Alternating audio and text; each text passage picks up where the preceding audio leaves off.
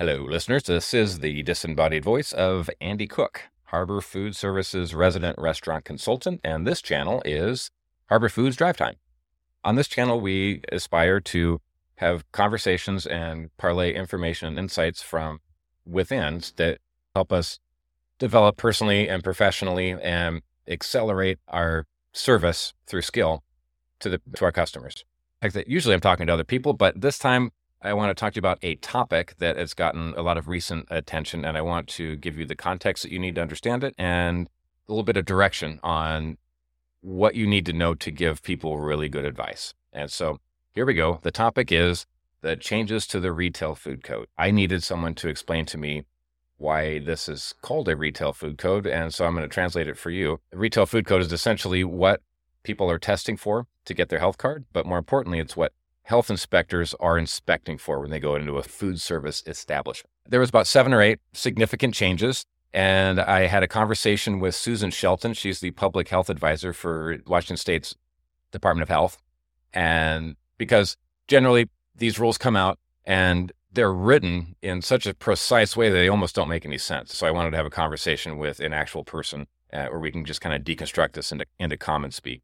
So there was a handful of changes, and most of those were pretty straightforward. They started education last March and they went through a six months education period before they transitioned into enforcement last September, with one exception. That is the Certified Food Protection Manager. That one they gave a one year education period, and that one year is up at the end of February on March 1st. I've been getting a lot of outreach from different territory sales consultants asking on behalf of their customers and from the customers themselves wanting to get better understanding of of what this means. And so I'm going to unpack it. I just had another conversation with Susan Shelton from the Department of Health because even though we talked about what the certified food protection manager rule is in structure last year, we didn't really get into some of the the nitty gritties. And so I want to get into the nitty gritties with you. Uh, one of those nitty gritties is where do I get someone on my team certified? And a lot of people, when they hear about certified food protection managers, their first thought is ServSafe. When you start to look for ServSafe, a lot of people are frustrated because they can only find like two classes in the entire state per month and they don't have a lot of time for that. Some people are trying to get in on these live classes and they're full. So they're they're kind of freaking out. Here's the good news. First piece of good news is ServSafe Manager is not the only girl at the dance. There are six others, seven total.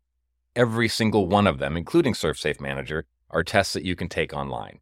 It gets a little better even after that because what I understand is all of these tests have practice materials. And so if you are putting someone through this process who may have been through a very similar process before or prepares very well, you don't have to stick through the four to six hours of instruction before you take the test. You can challenge the test and get certified. To recap, there are seven total certification platforms that you can run one of your staff members through or yourself. And any one of these you can take online.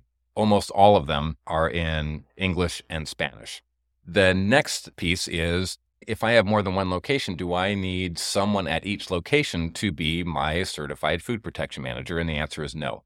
You, in fact, this person does not even need to be employed by you. This could be an outside contractor or maybe somebody that you share with another restaurant or it could be a ambitious territory sales consultant who decides to go through this and become that person for for their customers. I think that's a really good idea by the way. Essentially what this comes down to is you just need to have someone connected to your business that will fill the role of a certified food protection manager. So, I'm going to get into some good advice after I kind of dialogue some of the big questions and so I'll circle back to that. So the first one was how do I get my people certified in time? There's your answer. You can do it online through seven different organizations. Next one is how do I ensure compliance on my next health inspection? It's a good question. Consider this person as like someone with a, a gold health card, like a Willy Wonka health card. When a health inspector is going to be coming into a restaurant or any food service operation, they're going to do what they do. But in addition to asking, can I see your employee health cards? They're going to be asking, can I see the certification for your certified food protection manager. So those are one of the requirements. That's one of the requirements of this new rule is that a restaurant, every location has to have a physical copy. It can be a photocopy, but a physical copy of the certification letter for their certified food protection manager. And the next big question is what are the responsibilities of my certified food protection manager? This part, I'll be honest, is a little bit vague, but here's where it's not. Uh, a certified food protection manager, what their purpose is, is to be your on premises health inspector. So this person should be going through on some sort of a regular schedule, doing audits, identifying what they're doing well and it help continue to do that, but also to identify maybe some gaps in the retail food code and then work with the internal team to make improvements. Now, there's a piece of that that's going to connect to what's good advice to give to, to people. And so I'll try to keep them contained all in that. But essentially, the responsibilities of the certified food protection manager is to be there and to engage in some sort of a food safety audit on a somewhat regular basis. There's not a lot of structure around this after that. I asked, does this have to happen once a month or once every two months or three months? The answer is there is no rule to enforce that. It's a it's a good idea to pick a schedule and stick to it.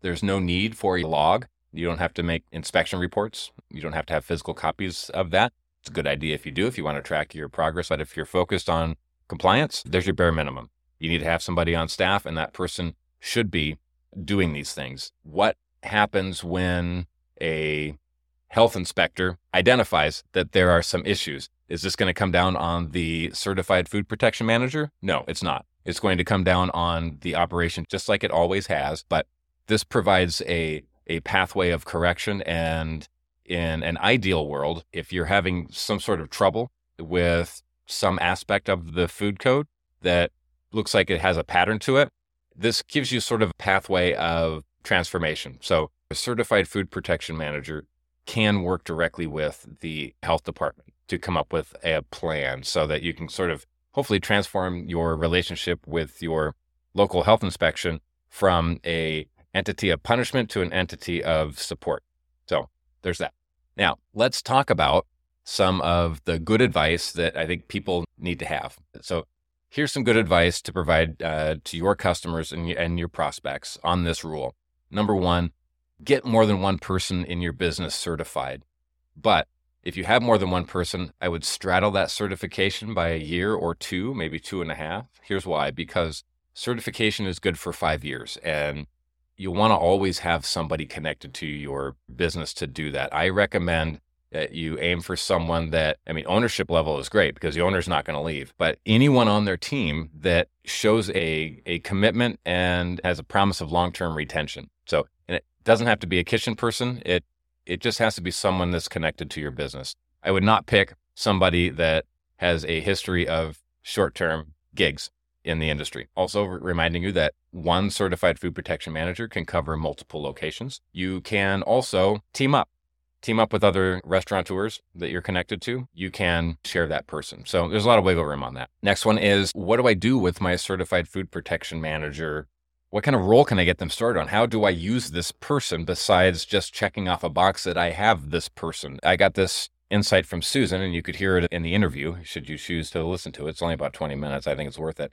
But one of her one of her suggestions was have this person go through and start with the last wave of changes in the retail food code, which I'll kind of sum up a few of the top ones for you. Every food service organization needs to have a cleaning kit and a, and a plan for vomit and diarrhea cleaning. It's not just that you have to have a plan, you have to have a kit for it. And the plan and the kit have everything to do with the surfaces that exist within your establishment. And so there's one. Another is employee health reporting. It has to be communicated to the point of awareness with your staff that they understand if they're experiencing certain symptoms that they have to call and let management know. And then there's rules about what management does with that information. It's called the Employee Health Reporting Act. The next one is date marking for ready to eat foods. The new rule is if you are any food that is ready to eat has, has to be dated to reflect when it's a week old. So for some people, they date it the day that they do it. For other people, they date it the day that it expires. But that's something that everyone's going to be looking for. And there's certain structure to it too. And then there's another one that refers to bare hand contact with ready to eat foods. They've changed what ready to eat foods require gloves and what's okay to have to remain with bare hand contact. So there's a number of those things too. And then, and this is something that I'm going to be trying to work out with Susan is it might be great to have some sort of a resource, an approved resource from the Department of Health that will contain all of the retail food codes in one easy to digest document so that somebody could go through their establishment in a lot of the same ways that they would take inventory and not have to get a law degree to understand everything that they're reading. And so that's that's kind of it in a nutshell. And I bet that there's probably a number of things that I didn't exactly cover, but I'm just going to hope that you will feel free to reach out to me and get more clarification. Let's do a quick recap. So let's start at the top. People want to know how do I get my people certified in time? The answer is they have seven options of platforms that can provide certification online. Many of these can be challenged and go right to the test, and they're in English or Spanish. There is a list on our website under news, and you can find it there, or there's an email in your inbox that will give you all these links. Next question How do I ensure compliance on my next health inspection?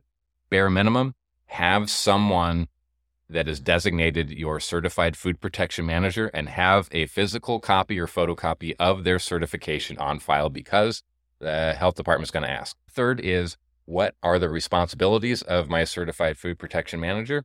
Number one, that they pass the test. Number two, they exist. And number three, that their role, their purpose is to help every restaurant that they're attached to ensure compliance with the retail food code. It's as simple as that. Now, what's good advice? Uh, I'm going to run through the good advice one last time. My good advice is get access to more than one person at a time that is connected to your business that is certified. If these people are part of your team, what I recommend is that you choose people that have a proven track record of sticking with you so that you don't have a big gap if turnover happens. And I would probably, if I wanted to be safe, I would I would try to get at least two people on my team certified and I would want to straddle their certification by a little more than a year. And the reason for that is because the certification is good for five years. And if one person's time comes up and they forget or miss it, you've got that overlap. So you're clear. And again, one certified food protection manager can cover multiple locations. Also, your certified food protection manager does not have to be management or even back of house. It just remember, choose someone with staying power ownership is a great place to start. It's a very safe place to start if you if that's part of the structure. And how do I how do I get the most out of my role of my certified food protection manager? Great advice is have them conduct an audit of just the the latest changes to the retail food code and all of those and then start going through the entire food code and make it a schedule. Schedule somebody one day every, I don't know, 6 months, 3 months, 1 year, whatever you think is appropriate to go and conduct that research for you and help develop and implement a plan of positive change. So I think that's about it. I will see and hear you all next time. And if you have anything else that you want to add to this, I need to know it. I'd love to know it. And so I appreciate you listening and talk to you soon. Bye.